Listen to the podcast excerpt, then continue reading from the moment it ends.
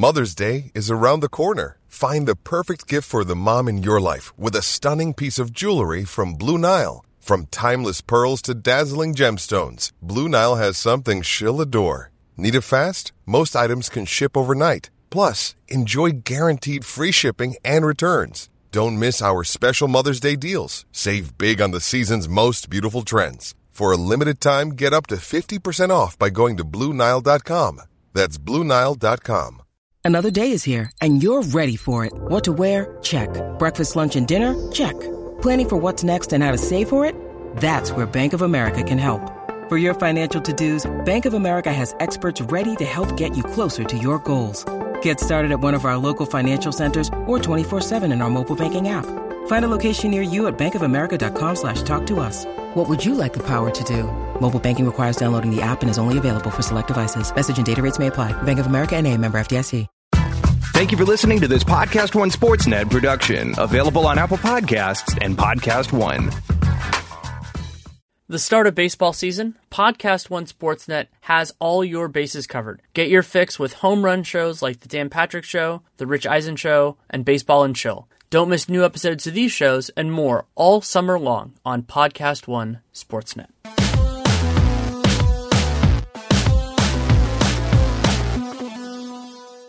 Welcome to RealGM Radio. I am Danny Leroux, your host, and so happy to have you with us for this episode. Matt Moore and I had been talking for a little while about doing something as a playoff preview. I had the idea of doing a teams tier podcast, you know, kind of like a modified version of what we've been doing throughout the year. And he thought of a really interesting player centric idea that is this show. And I'll let him do the explanation at the beginning of the actual recording, but it's so much fun. And this episode is brought to you by betonline.ag. Use that podcast one promo code for a 50% welcome bonus. CBS Sports HQ, which you can get using the CBS Sports app available on your phone and so many other smart devices. Yahoo Daily Fantasy. You can go use the promo code POD25 by going to yahoo.com slash daily fantasy or downloading the Yahoo Fantasy app. And that POD25 gives you $25 in free play when you make your first deposit. And TrueCar, great place to sell or trade in your car. This episode runs a little bit over an hour and it is something altogether different from what I am familiar with in terms of podcasting, specifically in the playoff preview form. But it was a lot of fun and we have some big differences of opinion, partially because there isn't really any established ground here. So I had a lot of fun putting this together and talking about it with Matt. Thanks so much for coming on. Hey, thanks for having me. I love doing this with you. I will give you full credit. I, I had talked with you about the idea of doing something Z for this podcast. I've had so much fun doing those with you this year. And you're the one who came up with this idea, which I thought was absolutely fascinating, and I've I've been wrestling with it for about the last week, and I will let you explain it to people.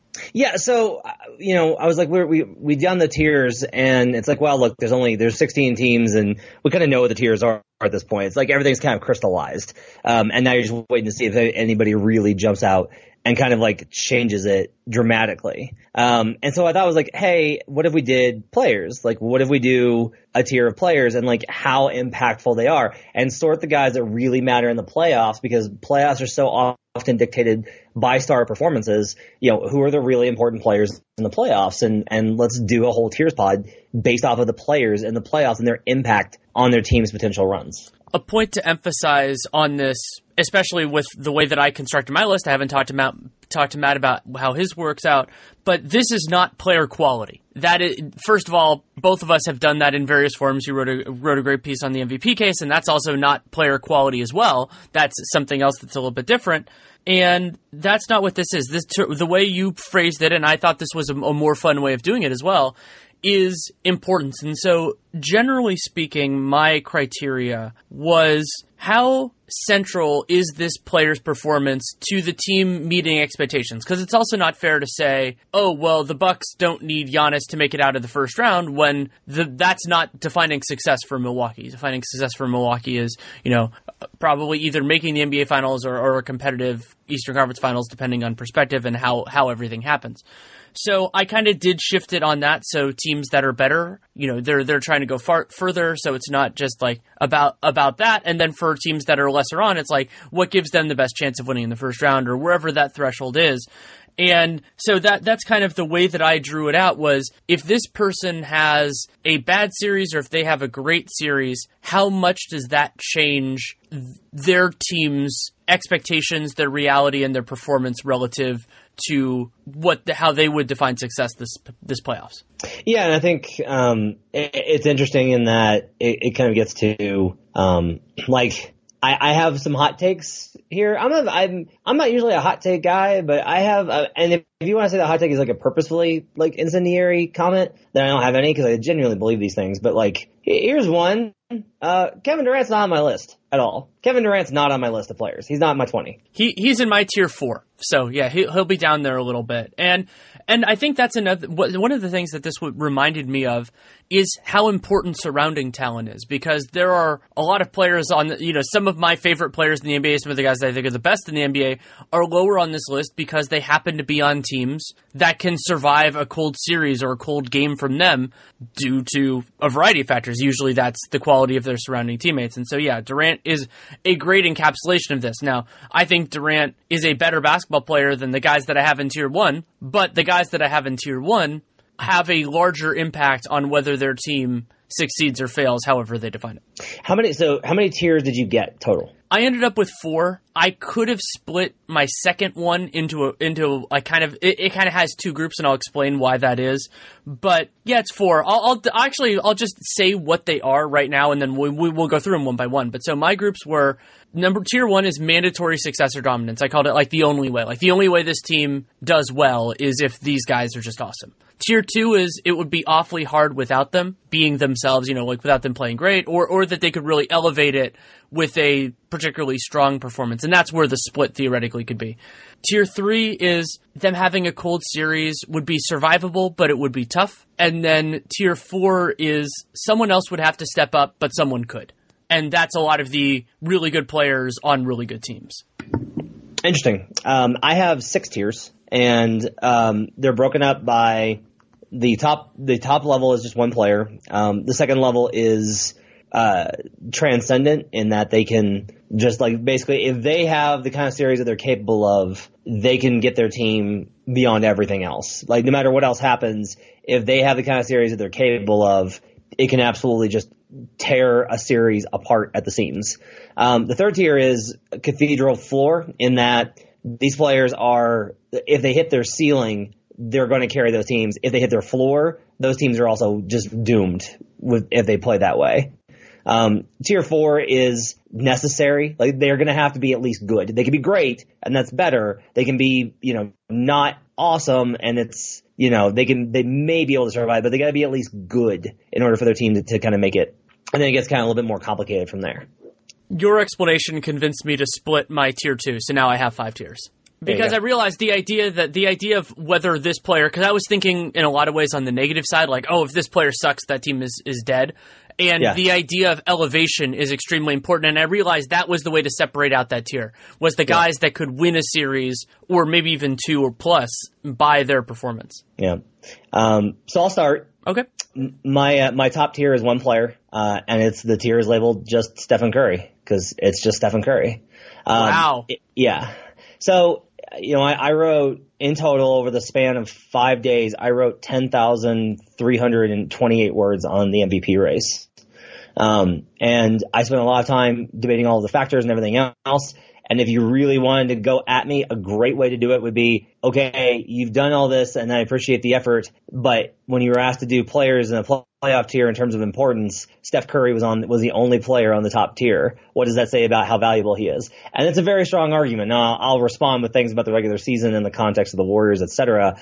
But here's the reality. If Steph plays as well as he possibly can, no team is beating Golden State. That's like, I believe that, that if Steph in any particular game has the best possible performance that he can give, and I'll be honest, like, there are very few games I can look back at and say Steph was incredible that night. There are a lot of good ones, and like maybe his best one was 2016 um, Game Six versus the Thunder. Like that was an, an amazing game from him, but Clay was so much better. Um, so it kind of gets lost. And so with Curry, um, if he plays, if he has just like an absolutely supernova Curry game, you're not beating Golden State.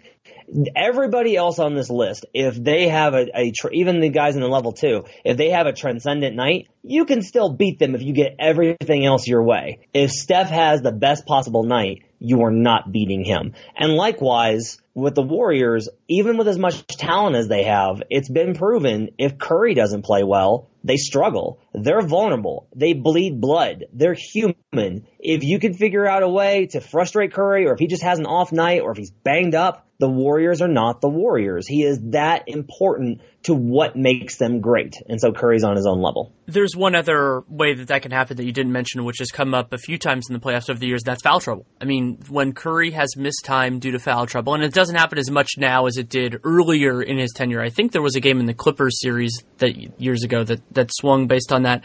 And that again ties in with your idea that you frame this more in terms of the positive. I think that's a really good way of thinking about it. I have him a little bit lower, but respect your argument and the idea. And, and interestingly, if I were to pick a second guy in that, knowing what we know right now, it would probably be Kevin Durant.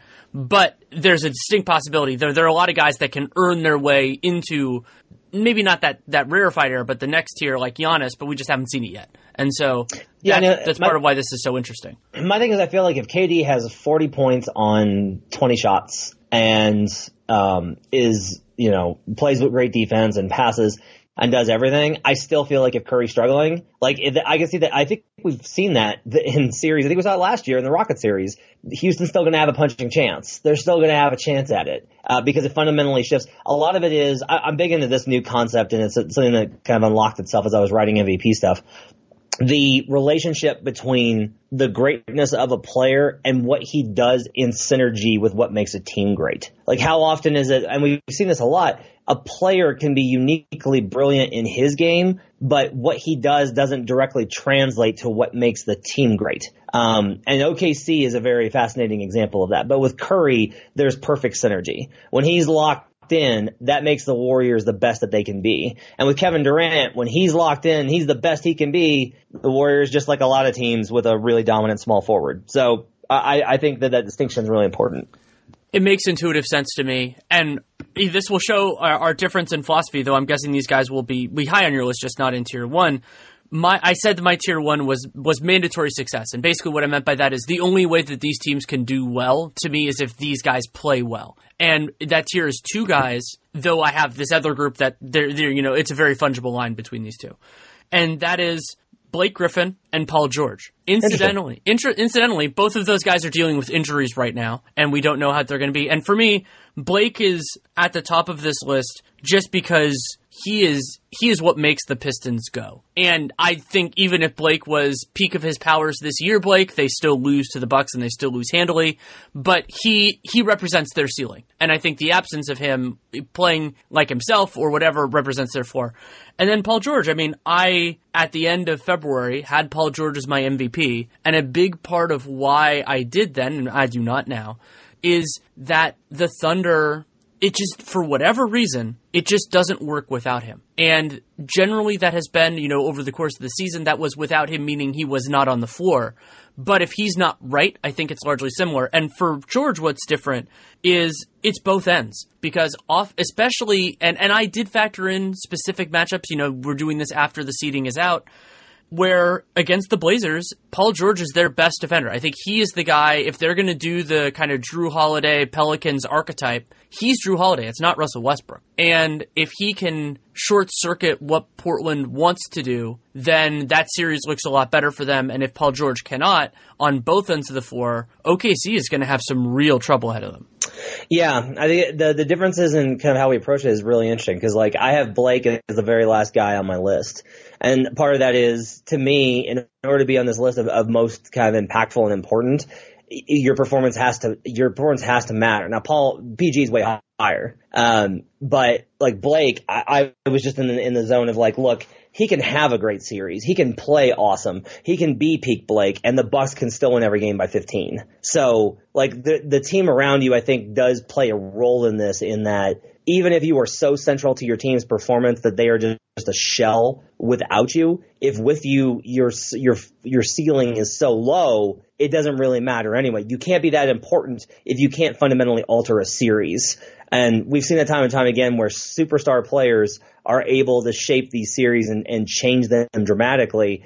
And even though I think Blake has been just phenomenal this year, and I'm so in awe of, of how he's changed his game and how he's improved, um, I can't get on board with the idea that he is he's important enough because no matter what he does, he's not going to be able to make the Pistons the level to which they're going to need to be able to, they're going to have to be in order to compete in the playoffs. That's totally fair. I think part of it might be that I just wanted to respect his importance to their team. But but the point you make is sound that even like you know the the idea between best case and worst case, it's more about team quality rather than results. And right. there is there's absolutely a case to be made that result that quality without results just doesn't really matter that much. So you're right though that like you're right though that I can't imagine the Pistons winning a game in this series versus the Bucks if Blake doesn't play great versus Giannis doesn't have to play great and the yeah. Bucks will still and win. And that's exactly where I where I came from it. And, and, it's kind of similar with Paul George and for for me and that's why I had those guys in a tier. So I want to see where where you went with your next group outside of Steph.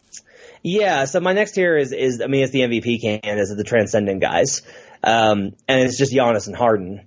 Uh, and the reason I say that is like I, even though I just said that you know the Bucks can win without Giannis, and that's true. The reason that he's so important is if everything goes wrong, I do believe that Giannis can have a LeBron James 2006 type moment where he just carries them past. Where it's Toronto and it's game six and the game's slipping away and Middleton can't hit and Bledsoe can't hit and Brook Lopez has been played off the floor and they're really struggling. And all of a sudden it's Giannis gets a steal, dunk. Giannis blocks a shot, comes down, uh, gets to the rim and one. Uh, Giannis comes down, gets a steal. Giannis comes back, you know, dish to, to, Middleton who finally hits a three. Like I could see those series, those events where like that game where Giannis just absolutely takes over for a quarter. And by the same token, like Harden, you know, I've seen really great Harden playoff performances. The idea that he hasn't been good is a false one. Um, but, but, uh, I haven't really seen a series on a major stage where I've been like, Harden's the best player in the series. Like he's the guy. And if he has one, whether it's versus the Warriors or if it's versus, you know, the Nuggets in the Western Conference Finals, um, whenever it is, even if, you know, I think it's gotta be versus somebody that's not Utah. It's gotta be past the first round. But past the first round, you know, he's got the capacity to just be like, why did you, like, why did this team lose? Harden, man. Harden was just that good. He just, he killed him with step backs. He just wouldn't miss. Um, and that ability to kind of transcend and really shape the game, I think you have to be at that MVP level. Um, and it's fitting because, you know, Curry, Harden, and Giannis are the top three on my MVP ballot. And, and so, and four and five are the guys, are two of the guys in the next tier. Um, so that's, that to me is where, where, you know, the second one kind of shapes up. But the other thing is, these are also guys that I can't, like, if they're bad, they're not going to hold their team back. Like, Harden is is always like a standard level of good. Like, all right, his shot's not falling. Guess what? He's got 15 assists. Uh, like Giannis. Like, you know what? Giannis picked up three fouls, but he played great defense. He came back in. He got to the bucket. Um, you know, whatever it is, like, oh, hurting in this mismatch. Yeah, but he's still getting points on the other end. Like, it's um, almost impossible to hold those guys down. Um, their floor is so high, which is one of the reasons that they're kind of above the guys in the next tier. Still so much to talk about with Matt, but first a message from betonline.ag. Even though March Madness came to an end earlier this week, the excitement of sports in April is huge. You have baseball going, Masters is this weekend, and NBA playoffs, as Matt and I are talking about, is right around the corner. And so if you want to get in on all the action, sign up today for a free account at betonline.ag and use the promo code podcast1 for your 50% welcome bonus. I love the first weekend of the NBA playoffs. You have all eight matchups going on over a span of two days before things get a little bit spread out over the subsequent week. Great time to engage and betonline.ag has awesome in-game betting. So if you think you get a read during it, you can you can try that out as well. And the best way to do that is to use the promo code podcast1 or you can text bet now B E T N O W to the number 238669. Either way, you receive a 50% welcome bonus. BetOnline.ag, your online sportsbook experts. Also have a message from CBS Sports HQ. Do you miss when sports networks cover just the news and highlights without the yelling and fake debates? I know I do. It's why CBS Sports HQ is just such a wonderful fit It is the free 24 hour sports network that is built for fans like you and me.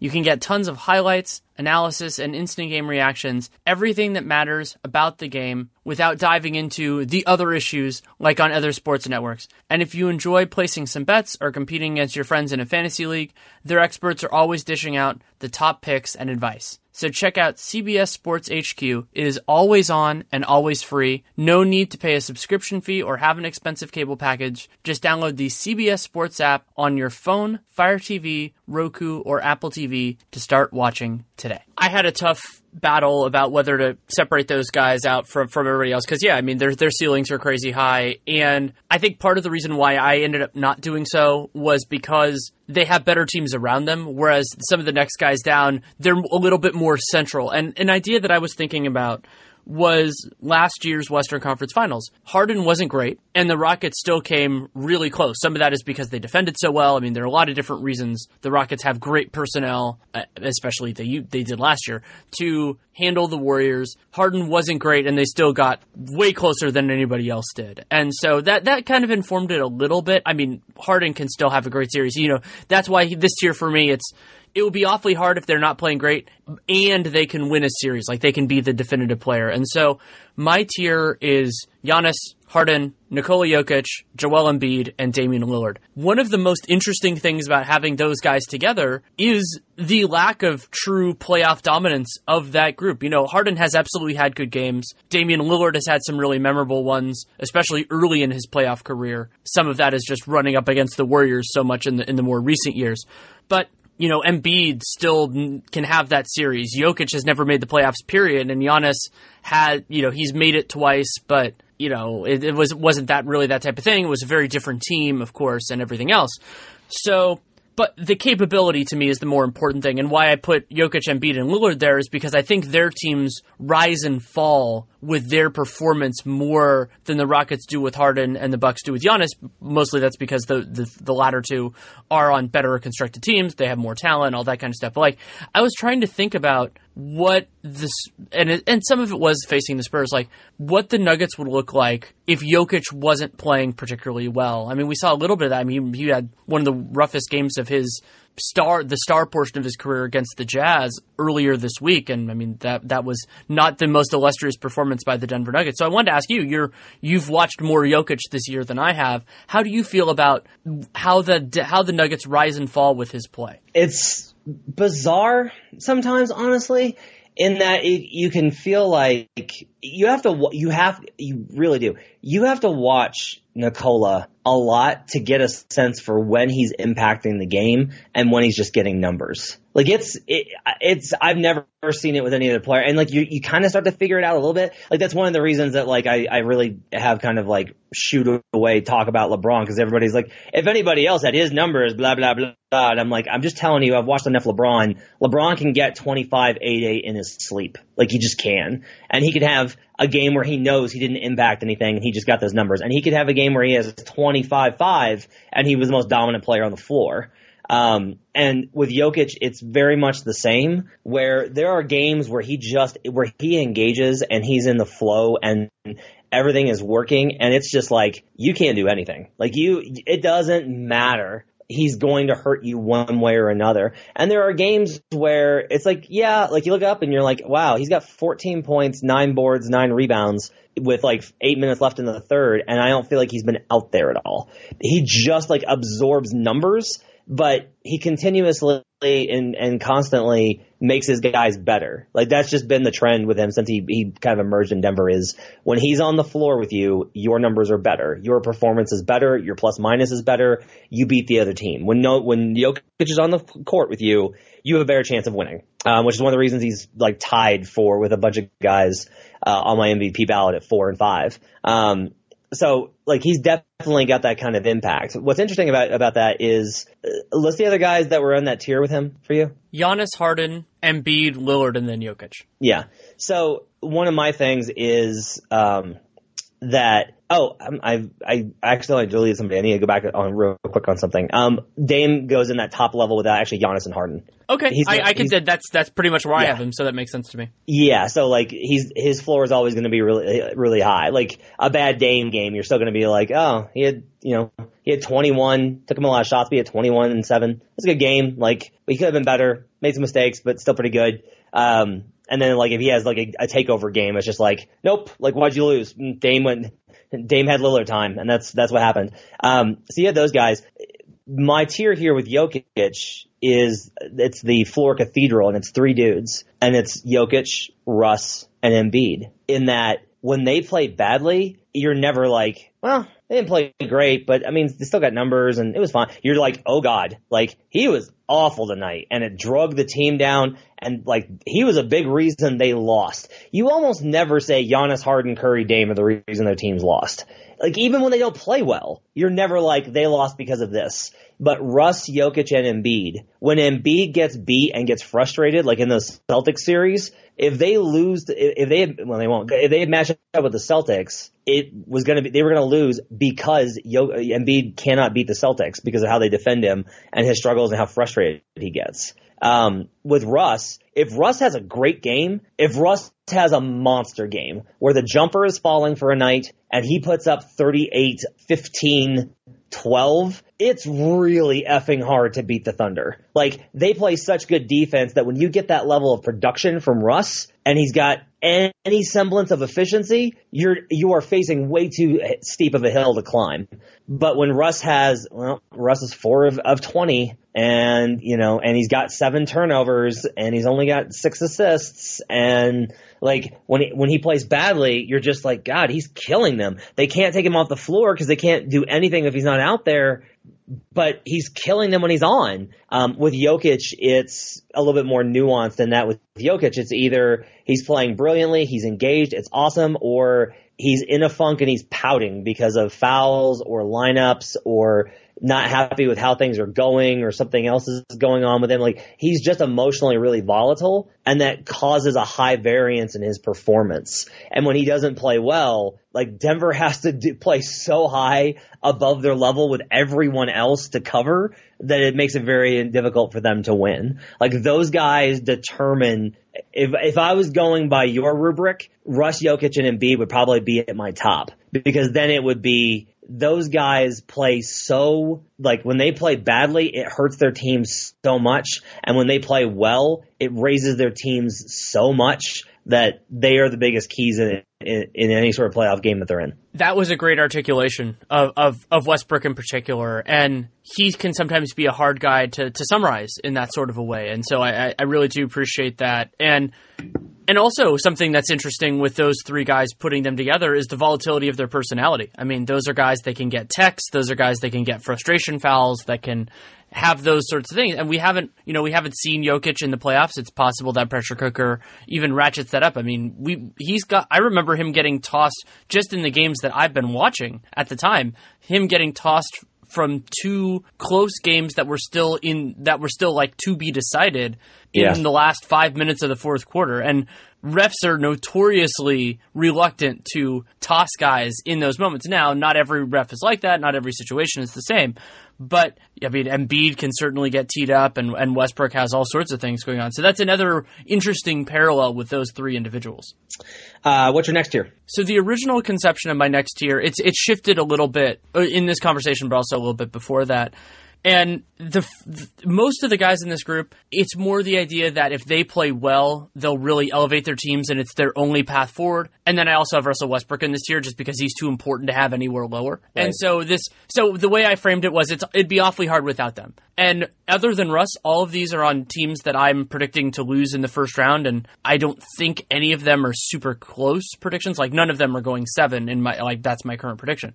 And it's Donovan Mitchell, Bojan Bogdanovic, LaMarcus Marcus Aldridge and then Russ. And so basically the idea there was these these players, you know, they're, they're the key if their if their teams are going to do an upset and a lot of that is schematic. Like in a different series, Bojan Bogdanovic probably wouldn't have been as important. But I think against the Celtics, Miles Turner is less because Boston's not driving to the rim. They're not trying to get fouled. So his value is a little bit muted. Thad Young is actually probably more important in that series than he would have been otherwise and just figuring out I, I don't I don't have a good enough sense right now of how Nate McMillan is going to handle Indiana's point guard rotation to put anybody from that group in there. So Bogdanovic fits.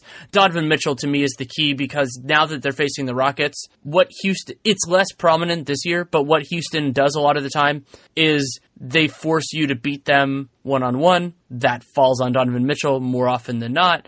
And then Lamarcus, I think he's the key to the on the Spurs side to a potential Spurs series victory, more so than Demar, more so than Rudy Gay or any single like like yeah, it'd be great if Derrick White played good defense or anything else. I think that he's important enough on both sides of the floor that he makes it in this group. Interesting. That's an interesting like delineation. Is also like the only time that Bojan Bogdanovic and Russell Westbrook will be paired in any sort of, rank, of ranking. I think probably we've we've done we've broken new ground. Um, so my next tier is actually I've, I've got it. It's coffees for closers. Uh, these are guys that can close out games, and that's a, a level of importance that's very unique. Um, their their level of performance can be poor the rest of the game, but if they close with fury, they can actually absolutely help their team win, and that's a very specific role. Um, they're guys that I think like some of these guys, if they have phenomenal games, like they could be the difference. Um, it's just that they need maybe a little bit more of a, of a structured baseline behind them than Giannis Harden and, and some of the other guys um, behind them. And you know, Russ Jokic and Embiid, the level above, is more of like, look, if you get a monster game from those guys, it just fundamentally shifts things because you expect them to be good, but you don't expect them to be dominant. And if they're dominant, it kind of creates mayhem. But this level, you know, they're dominant, you're still going to need probably a little bit of support behind them. I've actually got Paul George here. Um, and I think Paul's been amazing and he's so, he's, we talk about the synergy. He's so central to the synergy of what makes OKC great. So he's vital to their performance just as like you have him that high. I, I agree with him on that level. Uh, but I do think that like OKC's defense can be good the whole game and keep them in range. And Russ can perform at a level that main, that keeps him within you know, that like if he just has like a normal Russ game, they could be cruising along if George isn't having a great game. But if George then goes on a tear, a burst, because one thing I really picked up on was was um, when I was out there in January to watch that team up close and did all the research on them, is George does have these flurries. In the Bucks game, he basically he had a huge first half. And then in the third quarter, they started uh, really ball denying him and double teaming and focusing a lot on him, and he just disappeared. Like he vanished for a long stretch of time, and the Thunder were still getting good luck, so it was okay. And then when they shifted back away in the fourth quarter, he came back out and just hit this like flurry of like boom, boom, boom, like dunk, three, dunk and it completely changed the context of the game. And he's done that consistently this year. And so this tier that's coffee for closers is Paul George, Kyrie, and Kawhi. Um, in that their teams are probably get, like the Raptors are going to need to play well, but if the Raptors get within range of the Sixers in the second round game, if it's game three on the road and the Raptors are down by six, uh, with like 448 to go, Kawhi can come out and just be like, oh man, steal, dunk, uh, big three pointer, gets a stop, and then all of a sudden it's like the Raptors went from down six to up up six in a span of two minutes. Like this is wild. Uh, Kyrie's obviously got that closing ability where he just is able to hit you with his flurry of punches that completely leave you just staggered. Um, but yes, so that level for me is Paul George, Kyrie, and Kawhi of guys that, and they also have that ability to have like a really huge game, um, kind of the tier above. And if they do, that certainly gets their, their team to a higher level. They just maybe need a little bit more from what their teams can do. Like if the Celtics play horribly across the board, Kyrie can have a monster game and they can lose. It's very rare that Russ has a monster game and the Thunder lose. And so that's kind of the differential between the two. That makes intuitive sense to me. And I think the other, you, you brought it up in terms of like Kyrie can have a monster game and they can lose. You can also go the other way, which, and this is why Kyrie and Kawhi are in this next tier for me as well, is the idea that I don't think they have to play great for their team to win, even against right. a very good opponent. And right. th- th- this group to me, so so my collection here, they're they're not nearly similar in terms of player quality, but there are some some real commonalities. And what it is is it's guys that have I would say have high floors and a lot of times have really high ceilings as well but are more consistent. And then if they give you more, then you're then you're great. And and also it's this disparity of important guys that are on less good teams and less less important or sorry important guys that are on great teams and less important guys that are on less good teams. So I'll just run through the group, and it's it's a very it's it's another unusual collection of talent. So Kyrie, Kawhi are at the top of this group because of their ability to like just straight up win games. And I guess you could put Steph Curry there too because I have him here. And I, I agree your rationale. You know, it's kind of like we took this from different tacts, but using your approach, I get why you had him so high. But that idea of that he can win you a game, but Curry being and Curry being bad, it can swing a game. It, it has happened before. But then the rest of my group, it's it's it's it's a mismatch. Vooch, I just I just think that he could be. We haven't really seen him, you know, in this sort of a circumstance. I think he could he could elevate them. It is unfortunate that they're playing against the Raptors because there is kind of a Blake Griffin element here that even if he plays really well, they're not winning that series. Chris Paul, I don't know which Chris Paul we're going to see. If we get 2018 Western Conference Finals Chris Paul, then you probably move him up a tier or two. And and I think Paul in some ways is hurt by his high floor, and I think some of these other guys are as well. Where it's you know Russ is more important because he's more volatile, and yeah. so and and that's certainly fair. Then the last the last two guys more you know not the superstar group, but I think they're really important for their team's success and that's Rudy Gobert and JJ Redick. Go- Gobert, key to Utah's defensive identity, though Favors absolutely had some great moments when Gobert was hurt, most notably in that Clippers series a couple years ago, but especially in some ways against the Rockets, who they're going to face in the first round, so that does matter. Gobert is, is going to be extremely important. We don't know exactly how close Utah is going to get to what Milwaukee did, which in many ways is similar to what Utah did a year ago, which was first but or San Antonio with Pau Gasol, all those sorts of things.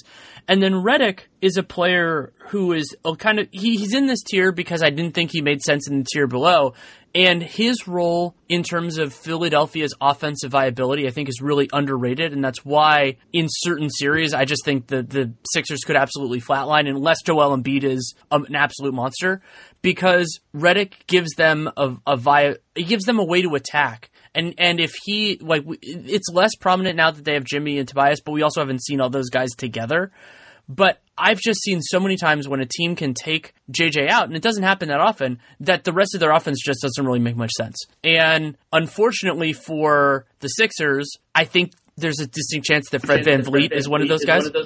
Hmm. Interesting. Just battles through. Uh, Nate was talking on, on our podcast yesterday about it being Kyle Lowry. I think there are a couple different ways they can do that. Now, it's better, definitely better for JJ that Marcus Smart is not on their side of the bracket because Marcus Smart did a really good job of that in last year's series, and I think that's really part of what swung that series.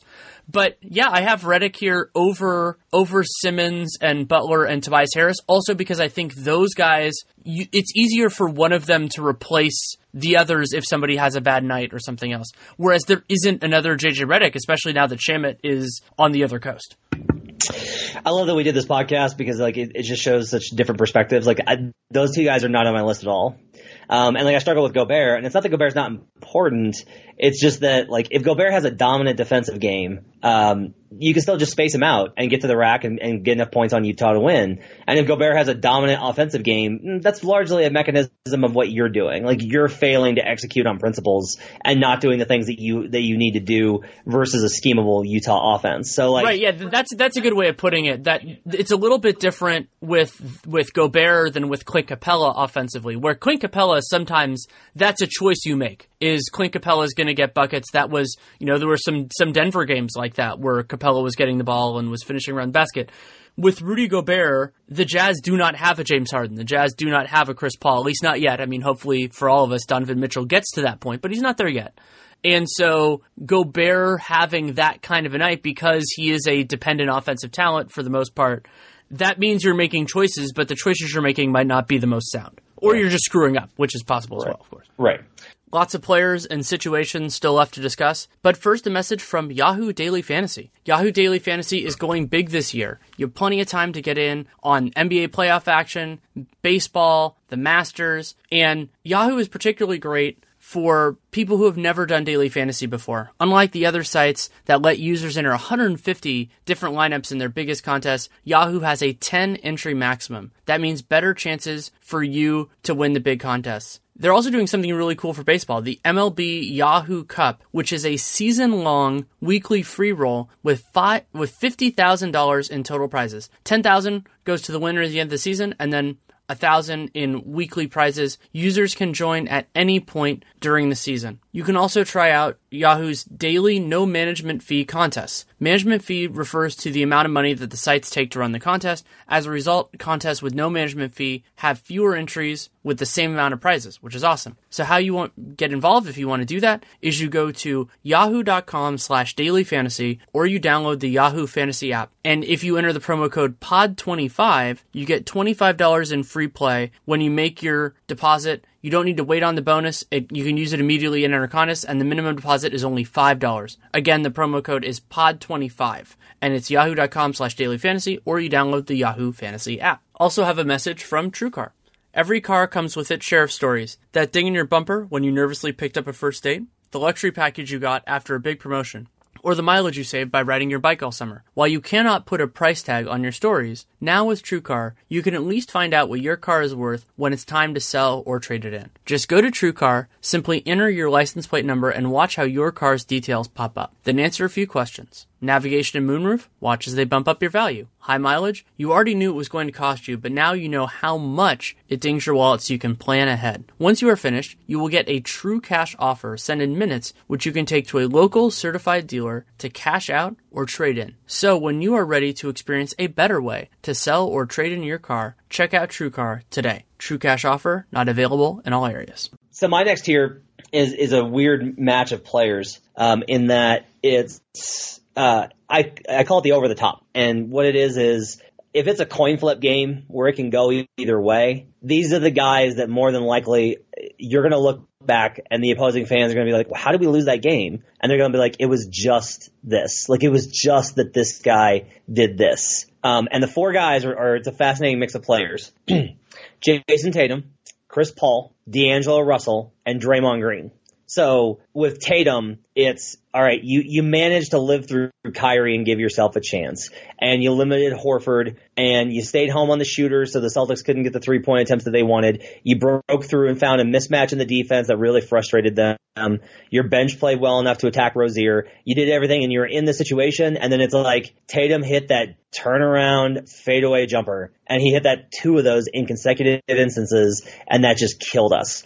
And with Paul, we actually have tangible evidence of this, which is um, as good as Harden was in the Utah series, and he was brilliant last year. What murdered them was Utah was like, okay, we're going to contain the lob at all costs, and we're going to sell out on the perimeter, and they have to take mid-range shots. And Chris Paul was like, cool, great, thanks for thanks for giving me that, love it, really appreciate it.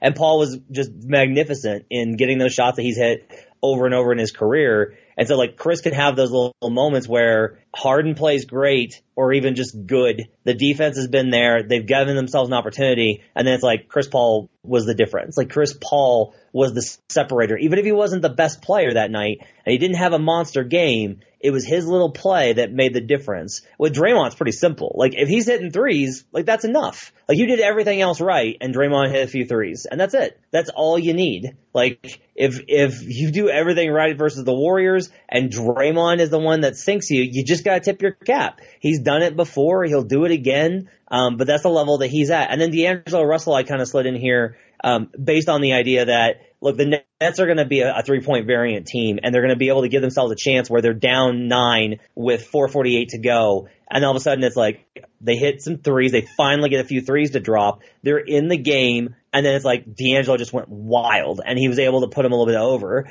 Whether D'Angelo means, I, like I might put D'Angelo in that higher tier if he proves he can do that in a playoff series. He might go in there with, with Kyrie, Kawhi, and Paul George, but he's got to get to that level first before I, I'm able to believe it. He's got to show how important he is. So like, he's kind of like, he is he is experimentally in this tier to see where he's actually going to be. He's either going to drop or raise after the playoffs. Um, from these if I redid these based off of, of what happens. But for now, he'll go ahead and slot in here. I ended up not placing Russell, not as much because of his, you know, what he is as a player or anything else, but more the presence of Spencer Dinwiddie. The idea that if it's not working for Russell, they just have somebody else they can try. And, and yeah, Kenny like Atkinson, yeah. Kenny Atkinson yeah. has done that this year. He's also often played those guys together. And that Nets Sixer series is absolutely fascinating to me in no small part because Philadelphia can do a lot of different theories defensively, and which ones they use at different times is going to be exceedingly important. If they want to try a bunch of drop coverage type stuff with Joel Embiid when D'Angelo Russell's on the floor, Russell can absolutely go off. I mean, he can attack that sort of a coverage, and that's a big part of why I wanted to see the Nets face the Sixers as opposed to the Raptors, where I just thought whatever the Nets try, the Raptors are just going to eat it up. Like that's just they they have they're good in every way, and they can make they can just make whatever Nick Nurse makes whatever choice is going to make life harder on the opposing defense. Whereas Brett Brown is a lot more comfortable just saying, we're going to do our thing and let's see where it goes. And that's why I've advocated that if Brett Brown listened to me, which he doesn't, that's totally fine, is that I would actually, and this is very rare for a favorite to do, I would shift my rotation as Philadelphia based on what Brooklyn does with Russell and Dinwiddie. You know, I would be trying to square up Embiid's minutes with Dinwiddie's minutes. And and part of that is also because Philly's bench is so bad that you can kind of put these guys together in a lot of different alignments and it makes a difference, but it's not, you know, it's just, it just kind of is what it is. And so I'm really interested to see, you know, you have, you have Brett Brown, who's coached in two playoff series as a head coach, Kenny Atkinson, who this is his first time around how does this cat and mouse work? Because these teams have more extreme strengths and weaknesses than most teams in these 16. Yeah, I, I completely agree. This series is really fascinating. The line on it's very fascinating. The Sixers are a little bit heavier of a favorite than I thought there would be. Like, there's some really good value, I think, on the Nets. Um, if Embiid's not ready to go, that series is going to get really interesting in a hurry. Like, they're just going to get super interesting in a hurry because, you know, Embiid's the only guy that I have on this list in terms of his importance. And if he's not there, like I, I if I was a Sixers fan, I would start panicking. Oh, absolutely. And Embiid ties in with this idea that's so important, and it's part of why I had Blake Griffin so high, is the suitability and capability of replacements. The Sixers could try, you know, they could try Jonah Bolden there go to a switchier system, try to defend, but then their offense is completely different. And I actually think there are times that that might end up working, but then there are a lot of times that it wouldn't. And Boban is a specific piece in a specific spot. You can't really expand his role. Maybe they would try a little bit of Mike Scott. And it is striking how so many players at the top of this list, at the top of my list, and I think fairly to the top of yours, have these health concerns. And maybe it's because absence makes the heart grow fonder. We've seen what these, you know, we have proof of concept here. Like for me, Blake Griffin, Paul George, Joel Embiid, all of those guys have missed meaningful time recently. And so we know how their teams fell off. Some of the other ones, you know, we've seen obviously Steph in the past, but we haven't seen it recently. And Dame has been remarkably healthy over the course of his career. We would probably see a really big drop off with him. We saw Kyrie last year as well. So you have the, it, it is an important part of this, and and I'm really interested in how this works out, and also in certain circumstances, like I think Denver is a good example here, how the the hand they got dealt affects that. Because yeah, Jokic to me is in some ways less important because they got an easier draw because if they if they had faced Houston then he becomes a much larger figure because they need everything from him to get out of you know to get to the conference finals whereas now they might be able to get away with a B or a C game and and make it through. Yeah, it's gonna be interesting. Like we just don't know. My my big thing that with the Nuggets, I've been consistent on this is just that we don't know. Like, we don't know what Jokic is going to look like. We don't know what Gary Harris or Jamal Murray is to look like. Um, they don't know. And like they admit that. Like I was talking to Gary Harris the other night about it, about how I, I was like, have you talked to him? Like I was like, have you talked to Paul about it? He's like, we ask him all the time. He's like, we're always asking him like, what's it like? Uh, we're asking ourselves that, like, what's this going to be like? Uh, he's like, we're excited for it. He's like, but we just don't know. We we don't know until we get there what it's going to be like. And, and that's one thing that the veterans have told them is just like, look, man, I can give you, I can tell you like how it is, but until you're in the moment, you're not going to understand. And then immediately you're going to get the difference in what the regular season is and what the playoffs are. So um, we just don't know. We don't know how they're going to react. We don't know how Michael Malone's going to do. He's a really high strung coach. Um, one thing that like in this first round series versus the Spurs, I've been trying to kind of like inform my Nuggets media colleagues of like, you know, their, their inclination is like, oh man, going up against Pop, like this is the worst possible thing. Like, like, oh man, it's Pop. And I keep trying to tell them, I'm like, look guys, I've covered more Spurs series than I've covered any other team. And I've seen him win a lot. Uh, but one thing I can tell you is Pop's really reluctant to make changes in a series. He does not want to make adjustments until he absolutely has to.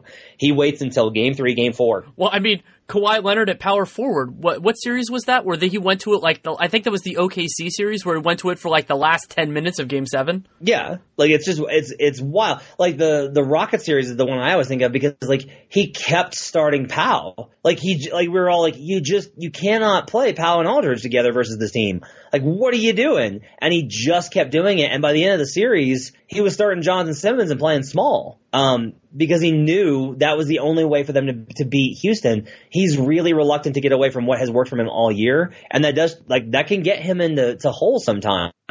Uh, now, if it works, you're at a real disadvantage because then he's just going to twist the knife more. Um, but that's like one of the, the kind of pressure points in this series is can Pop make what they do work, or are they going to not be able to have enough firepower, and he's going to have to change things up? It's going to be. I think that series is going to be really fascinating. It is also a parallel, though that series will be more competitive than the other one, of a team that doesn't play a lot of that doesn't start some of their best players. You know, like that's a part of the story with the Clippers here is that depending on I mean Doc could theoretically change it for the Warriors. I'm not sure that he will, though he did on last week when Gallo was out. You know, Lou Williams and Montrezl Harrell are two of the Clippers probably three or four best players, and neither of them starts. The general orthodoxy is, you know, in the playoffs, your starters are going to get more minutes, your bench guys are going to get squeezed. And so for San Antonio, they have this really weird starting lineup that hasn't been particularly good. It's just that their bench has been dominant and that they can put together these runs and these combinations that work really well.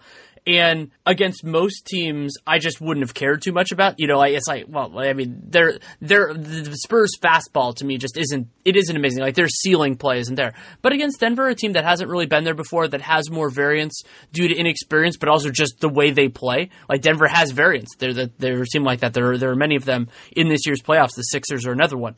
And so, yeah, I think I think there is some intrigue there. And with Pop, it might just be because of the combination of kind of how his career has ebbed and flowed. To me, he is he's one of the best, if not the best, NBA coach of all time. However, especially in the current vintage, to me, he is a much better, uh, he is an unbelievable regular season coach. I mean, last year's team, you have the story of them defending without Kawhi, and, you know, with Kyle Anderson and Danny Green being hurt most of, Kyle Anderson being healthy, Danny Green being hurt most of the year, a lot of island of misfit toys type of guys, and you're sitting there going like, how is this team going to defend? And Dejounte was a big part of it and everything else. Then this year, you have a group that has a very unusual offensive skill set and takes a totally different shot mix than everybody else, but because they never turn the ball over and because they have guys that are that know what they do and are incredibly good at it and have a philosophy that fits, they're doing that. But the problem with having a team that under that oh, consistently overperforms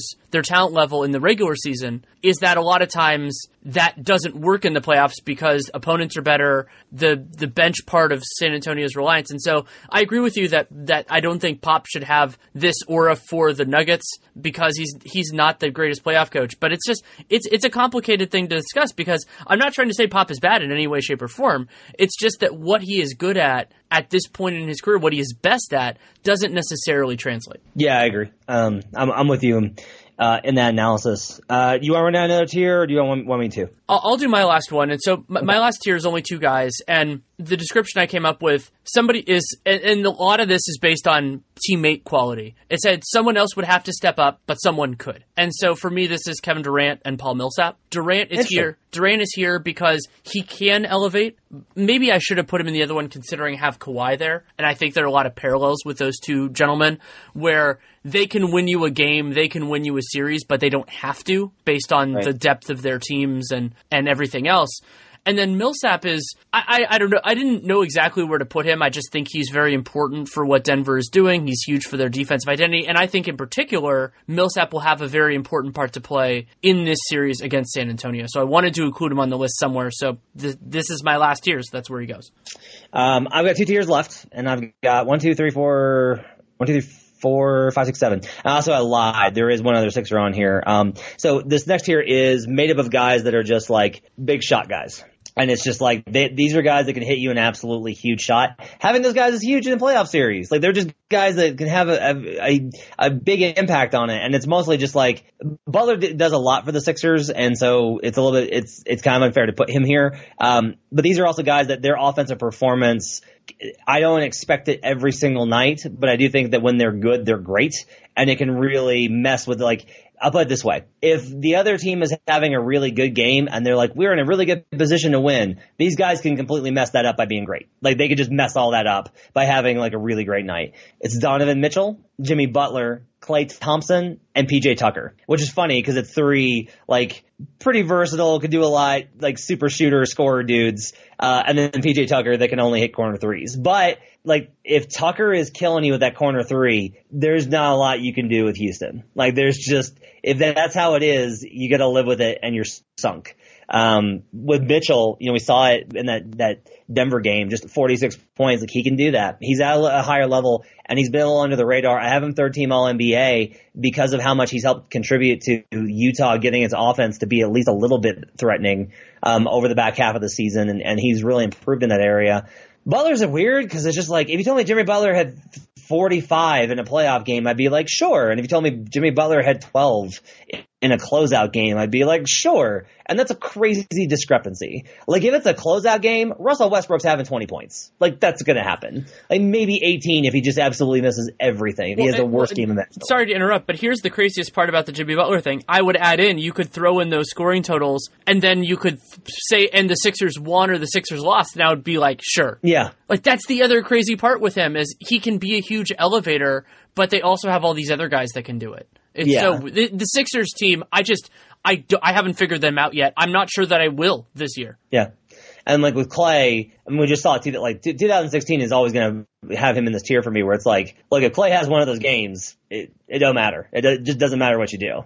Um, and he's less likely to have them, and it's you know there, it, there's less opportunities for him to have them with this team, and he doesn't need to have them because of, of Durant to an extent, um, and because of Curry and because of the relationship between those two, because of like because of the concern that those two draw versus him, he doesn't have to, but he still can, and that's huge. And, and Tucker, I just think like you know Tucker can also have a game where he just completely messes with the defense and ruins all sorts of plans, and really Butler and, and Klay are there too or if they have a great defensive game, you know, that can really cause mayhem as well. So these guys are, I guess, maybe the best way to, to call them is like they're mayhem makers. Um, and that, that to me is a very important kind of level that you can get to. Redick might honestly believe, belong in this tier too if I expanded it a little bit because he can, he can also have one of those type of games. Um, and then my last tier is uh, they're basically like it's it's really hard to peg. I, I, felt compelled to have them on this list. It's Lowry, Bledsoe, and Blake. And like Blake, we've already kind of talked about. Um, Bledsoe and Lowry are interesting in, in that it's mostly a matter of if things go really badly, that bodes poorly for their teams. Like if they have just bad series, not bad games, but bad series, it's like, oh no, things things are going to go sideways in a hurry for these teams that have a lot on the line. Um, if they're great, they're never going to really get the credit they deserve. Nobody's ever going to be like, man, Kyle Lowry, can you believe what he did? It's just to be like, Lowry was great in that game, 28 and 7. Like that was a great game from Lowry, but you're, it's very rare they're to hit over 30 and it's very rare they're to hit double digit assists. Their production is never to match anything that's to garner them the kind of attention that they maybe may deserve for how much they can swing things. But if they have a really good game, it certainly helps. And if they have a bad series, they can sink their teams and that kind of closes out, um, my tiers. It is notable to me, though I, I try not to think as much about how people, like especially in our line of work, talk about players because that's not as relevant as the players themselves. It is surprising to me that Lau, sorry, that Bledsoe has not gotten as much crap for how bad he was in that first round last year. If he was marginally better, I think Den- uh, sorry, Milwaukee wins that series. And he was he was awful. He got outplayed by by Terry Rozier. Yeah. And that is exceedingly important, especially for a guy who doesn't have much of a playoff resume. He has the capacity to be absolutely destructive. I am incredibly excited about the possibility of Bledsoe versus Kyrie for a full series. And I think Bledsoe, you know, like the way the, his pitbull mentality, I mean, the games for me for Bled that were most memorable this year, the game that he played against Steph at Oracle was one of the best defensive performances I've seen on, on Curry, not only this year, but over the last couple was, was incredibly strong. And he can do that. And how that impacts some of the teams that the Bucks are going against will be will be significant. Boston is more point guard dominant. Obviously, the Pistons are not, and the Raptors can go in a lot of different directions. They can, you know, if, if Kyle Lowry shut down, then maybe it becomes more the Kawhi ball show, or Marcus Gasol's doing it from the from the pivot, or they're just they're they're attacking in other ways. So I, I'm really fascinated to see how he fits in with this. And, and I like the idea of a good player who also, in terms of these tiers, a good player who, if they're bad, can be more destructive. And I think Bledsoe can fit that description, even though this Bucks team is much better, both in terms of the way they play and in terms of personnel, than last year's team. Yeah, I'm with you 100% on that. So, like, you know, Bledsoe, I think is first team all defense, and that's that's like such a big deal. Um, he's been so great this year. I've been really happy for him because I, I was not enjoying the narrative last year of the whole Drew Bledsoe stuff and how everyone was like piling on a guy that came back from a lot of knee problems when he was young and was stuck in Phoenix and you know played uh, was still kind of getting used to Milwaukee and Kidd was just so bad. Just I just cannot stress like Kidd may be the worst if we did VO VORC value over replacement coach. He might have the worst value over replacement coach of anybody I can think of, including like JB Bickerstaff, who just got let go while we were on this podcast. Like, and I love JB. I, I have I have a lot of respect for JB actually, but like, boy, does this that's one of the reasons I don't think Bud is coach of the year. He's done a great job, and I've loved Bud this year. He's also been more relaxed, and he's done such a great job with that team. Like, he's been phenomenal. It's just that the bar was so low for not having the Bucks be a disaster. Like all the pieces were there, and Kidd's still managed to find a way for that team to underperform. Just really incredible how bad he was. It was remarkable. And also, you think about all of the kind of low hanging fruit de- defensively, offensively that ended that was there for the Bucks. And granted, uh, part of why I have Budenholzer as the coach of the year is because I think he went far beyond that low hanging fruit, and that's the the replacement coach idea. But I mean, yeah, defensively, it didn't seem like they were in the right system, and then offensively, they just weren't really doing enough to maximize what what it was. And it wasn't only just getting more modern, but moving the ball a little bit more. And it, it's been remarkable to see the the transformation of them from, you know, like an interesting and intriguing team that would have gotten better with Giannis's growth to an absolute force. Yeah, I totally agree. This is great. I love this pot. This is such an interesting way to look at the playoffs. Well, and, so another thing that I want to talk about just briefly is the players that we didn't bring up at all. Yeah. Ben Simmons yep. didn't come up at this at all. He could end up swinging a lot of different things. Toronto's let's call it their big man rotation: Pascal Siakam, Siakam, Siakam, yeah. Serge Ibaka, Marc Gasol. Some of that I think is kind of the strength in numbers idea that they they have a lot of options, and so each individual mm-hmm. player is not as important. And that also fits in with my idea of focusing more on like if a guy sucks rather than if they can. I I, I don't see those guys like oh it would be it, I'm going to be so damn happy if it happens. But if Siakam is just unstoppable that would be it'd be really cool to see Capela. You know, like a lot of those. Capela, kind of, yeah. Like he he could be a huge bellwether for the Rockets in both the Jazz series and a, and a Warriors second round series. Same kind of thing with Steven Adams, who left the game with an injury on the last the season and came back. He's, like, but he's invulnerable. Yeah, I mean, um, yeah, because he's yeah he's basically like a some sort of like cyborg type of thing. It, it's ridiculous. Al Horford, about, uh, we didn't bring up. Who? What? Uh, oh, Al, Hor- Al Horford. Oh yeah, yeah. Yeah, Horford's huge. And I will say though, that's been kind of interesting this year. I haven't like I, I follow Al pretty closely. Not, his performance this year has a little bit to do with why they've been a little bit down. Like he's not as good as last year. It's it's been interesting to watch. Like he's been good because he's always good because he's great. Um, not as good. And if he has a really great playoffs, they could make up for it. Um, here's a wild one: is Jamal Murray. Like Murray oh, has yeah. some of the highest highs and lowest lows. He does have. I'll say that definitively. He has the highest highs and lowest lows of anybody on the Nuggets. When he's bad, he's a train wreck, and when he's great, you're just like you can't stop him. Uh, he, he's he's he can go off for 45 or seven on any given night, and that's a starting point guard on the two seed in the West. Um, that's huge. You know, I think it, it's funny with the Spurs. All right, here's one.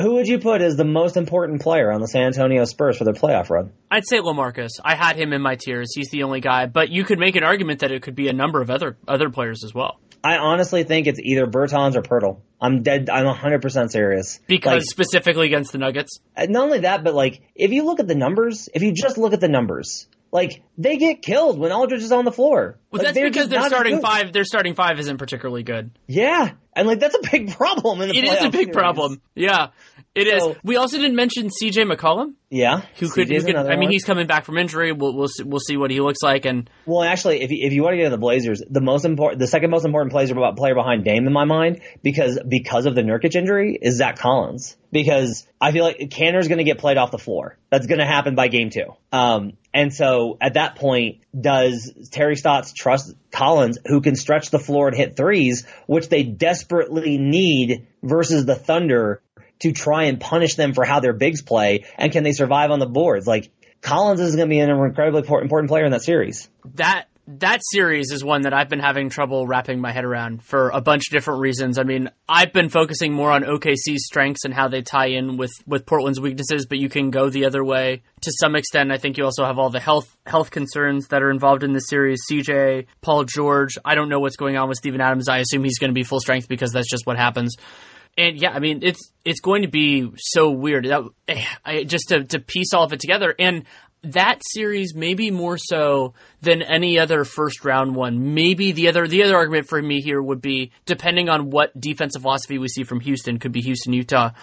Is I think the series will look really different by the end. Not necessarily because the teams are trying different stuff. I mean, Portland's defensive philosophy is their defensive philosophy, but it might just be personnel. It might be that these teams have just figured out like who works and who doesn't work, and it's just changed the dynamics.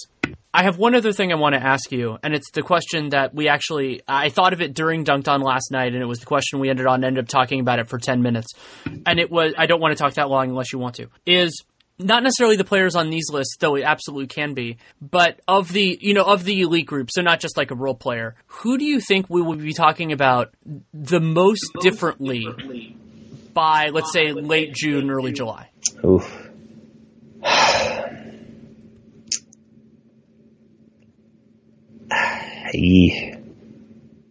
It's a great question. Um, the easy answer is probably one of the Nuggets because they had the easiest path to the Western Conference Finals, and so many of their guys are unknown. Like people just don't know Gary Harris. Like just people just don't know who he is, and he's he looks healthier finally, and he's playing exceptionally well. Um, that's like an easy answer. Uh, there's part of me that will continue to wonder if it's Russ because it's been such a roller coaster with him, and he's been up and down so much and had such a bad shooting year. But he's also, I'm telling you, as a guy that's that's spent so much time focusing on him and know how bad he can be, there's a real effort this year for him to try and defer and to play the game the right way, which he didn't for two years. I really believe he didn't. I believe he like, and I don't blame him because they kind of engineered it that way. But he, I do think he came to some level of under. I think he's still in the process of it. I think he's in the process of understanding how he's got to play, um, and that's and that's important. Um, so like, I wonder if Russ might be the one because you know, Denver's got a path to the Western Conference Finals, but look, so does OKC. Like the results of last night fundamentally shifted everything about the Western Conference playoff race because now Utah, Houston, and Golden State are locked in a shark cage on the other side of the bracket. And so Portland, Denver, San Antonio, and OKC are all looking at each other like, we could take these guys. We can do this. We can make a run. We can take these guys. There's just, it fundamentally changes things. And the Western Conference Finals appearance just changes the context of how we talk about these dudes. Um, and so I wonder if Russ maybe has the most to gain. Um, the other one I think probably is is in the East if we're going to look at it. Um, Kawhi because he's entered this re- really weird space in our collective basketball knowledge after last year and all that stuff, and then this year where it's like he was great, but they didn't necessarily need him, and they were good in a lot of other ways, and oh, also he doesn't play all the time, and like it's just a very weird situation. Uh, I'm really curious to see how this Kawhi story plays out. I'm super excited about Kawhi. The best case scenario for me is he plays his way back into the best player on the planet conversation by the end of these playoffs. I think that is a distinct possibility. Not a certainty. far, far, far from a certainty. But it's a possibility.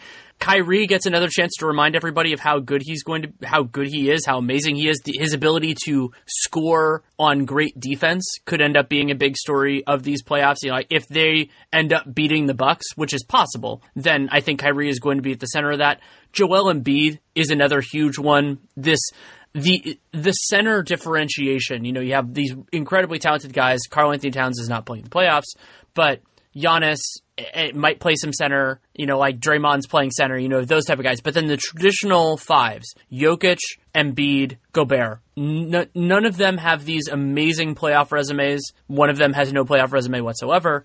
And can any of them say, okay, even with the modern NBA, even with these, you know, guys like Draymond, guys like Giannis playing the five in the playoffs in these big moments, can they stay on the floor? Can they dominate? And I think you're right to talk, to to bring up Jokic first because he might have more ground to move because of how the bracket shook out. But if Embiid is that guy, then we see all of this very, very differently. And there's also a possibility that it's health related that we don't see it this year. But I think he could change the conversation a lot as well. 100%. I'm with you.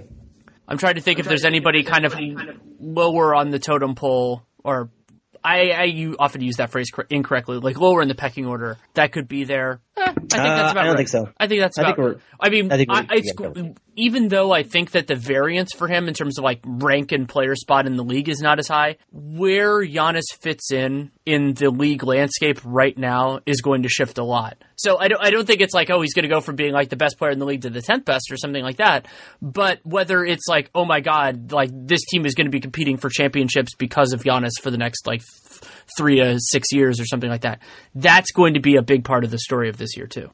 Yeah, um, I I think one other guy I think that, that I would look at um, just a little bit in the conversation is Chris Middleton because he's heading into uh, that free agency period, right? And like Bucks fans are very torn on whether or not they should resign him or not, and so like this is like a I'll put it this way: these playoffs are important for Chris Middleton as much as uh, Chris Middleton's important for the Bucks. Brooke is another parallel to that. I mean, whether this is a regular season story of, okay, you can do this, but then in the playoffs, the drop coverages and the shots they are conceding, just those shots go in more when you have teams with better quality.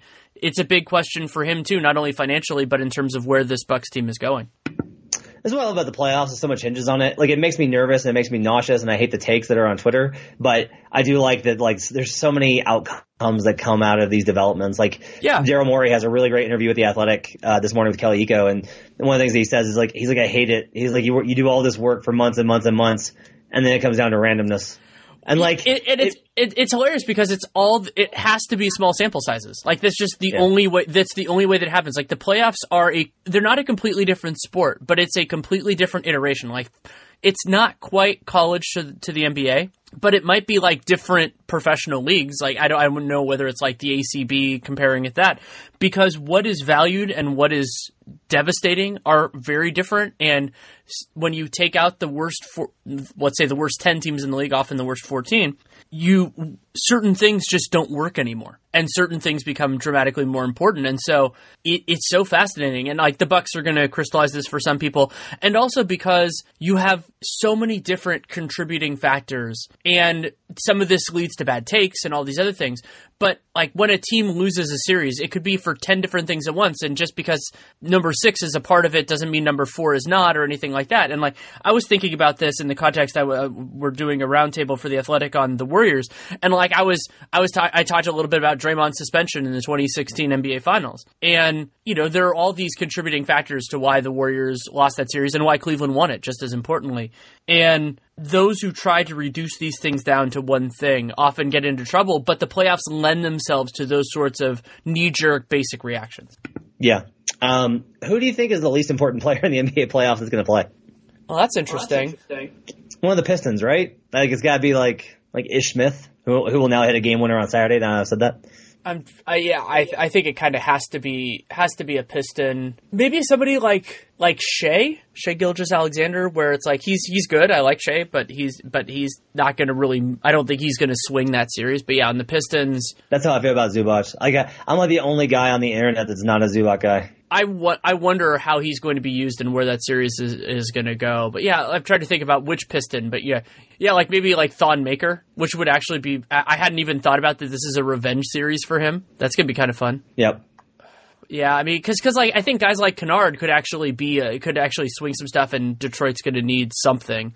Yeah, Ish, is- Ish is a reasonable one. Uh, that series is that series will not be one that I focus on as much. I, I normally I end these podcasts by saying, "What are you going to be looking for for the next two weeks?" And the answer is everything, right? yeah, um, yeah. I'm going to be be looking at everything, man. I'm just I'm excited. Uh, I get to cover a playoff game here in Denver again, which is great. Uh, I'm I'm now in a tough position because of the matchups because if Denver gets past San Antonio, which isn't guaranteed, and if OKC gets past Portland, which isn't guaranteed. But if those two things happen, I now have Denver and, and, OKC, which is an easy trip for me to manage and low cost. And that's a great second round series. But God, I was really looking forward to Milwaukee Boston second round.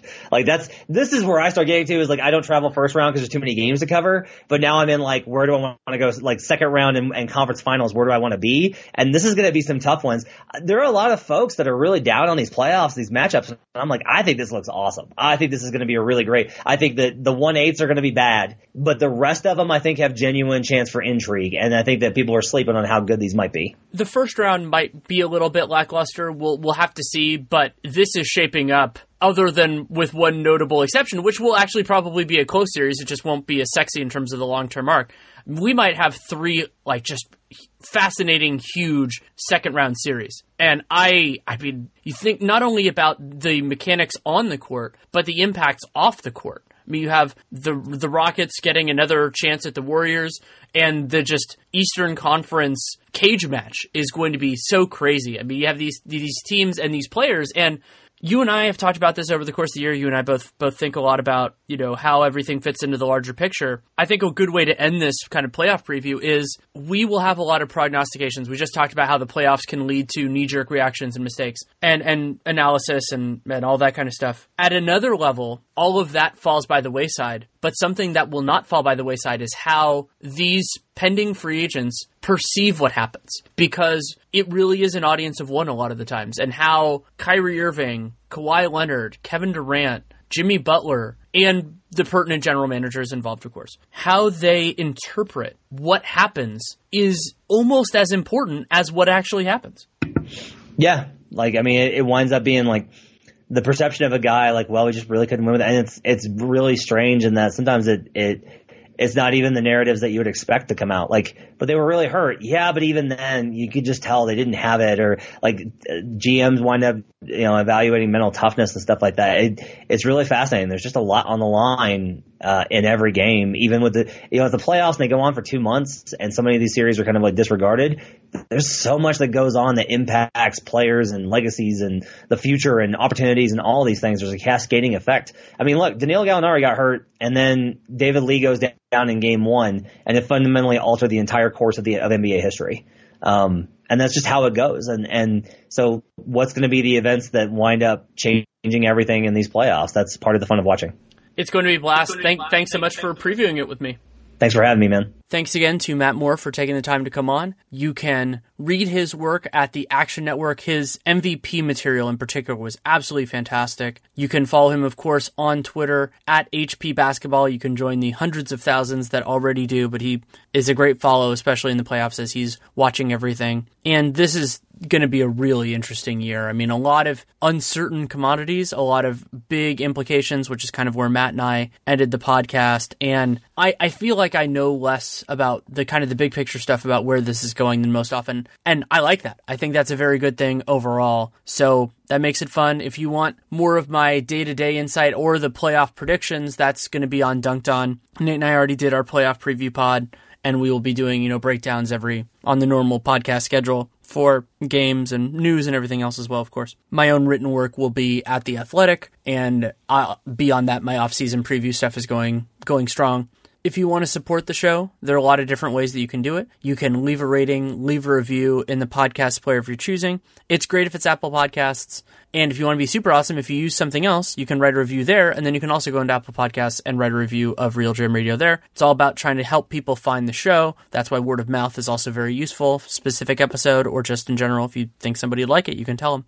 Also, subscribing, downloading every episode, getting in the habit is a really good thing for this show and any other. RealGM Radio does not come out on a specific day of the week, so you can't really get into any other habit. And sometimes you're not on Twitter or you know it's on the RealGM Wiretap page, of course, as well. But that's why subscribing is so useful, and then you can can get in, and that that helps us as well. And the single most important thing for this show and any other that has them is checking out our advertisers Yahoo Daily Fantasy, go to yahoo.com slash daily fantasy or download the Yahoo Fantasy app. Use the promo code POD25, P-O-D-25. CBS Sports HQ, which is an app that you can download on your phone or your other smart device. Really cool content that they're putting out there. BetOnline.ag, use that familiar Podcast One promo code for a 50% welcome bonus, which is fantastic. And TrueCar, great place to sell or trade in your car. If you have any feedback on the show, good, bad, or indifferent, Daniel Leroux, NBA at gmail.com is the way to send that. I read everything. I don't respond to everything, but I, I, read it. It goes into a spot and I make sure that I clear it. And especially right now, I am super busy, so I don't have the time to, to write always, but I, I try to when I can. And the show will be back in some form next week. I have a couple of different ideas of what I want to do. Some of it will be tied to guest availability and what the stories are, you know, what we learn from the first two to three games of each of these series. And we'll be back for it though, and that's a great reason to subscribe and download every episode. Thank you so much for listening. Take care and make it a great day.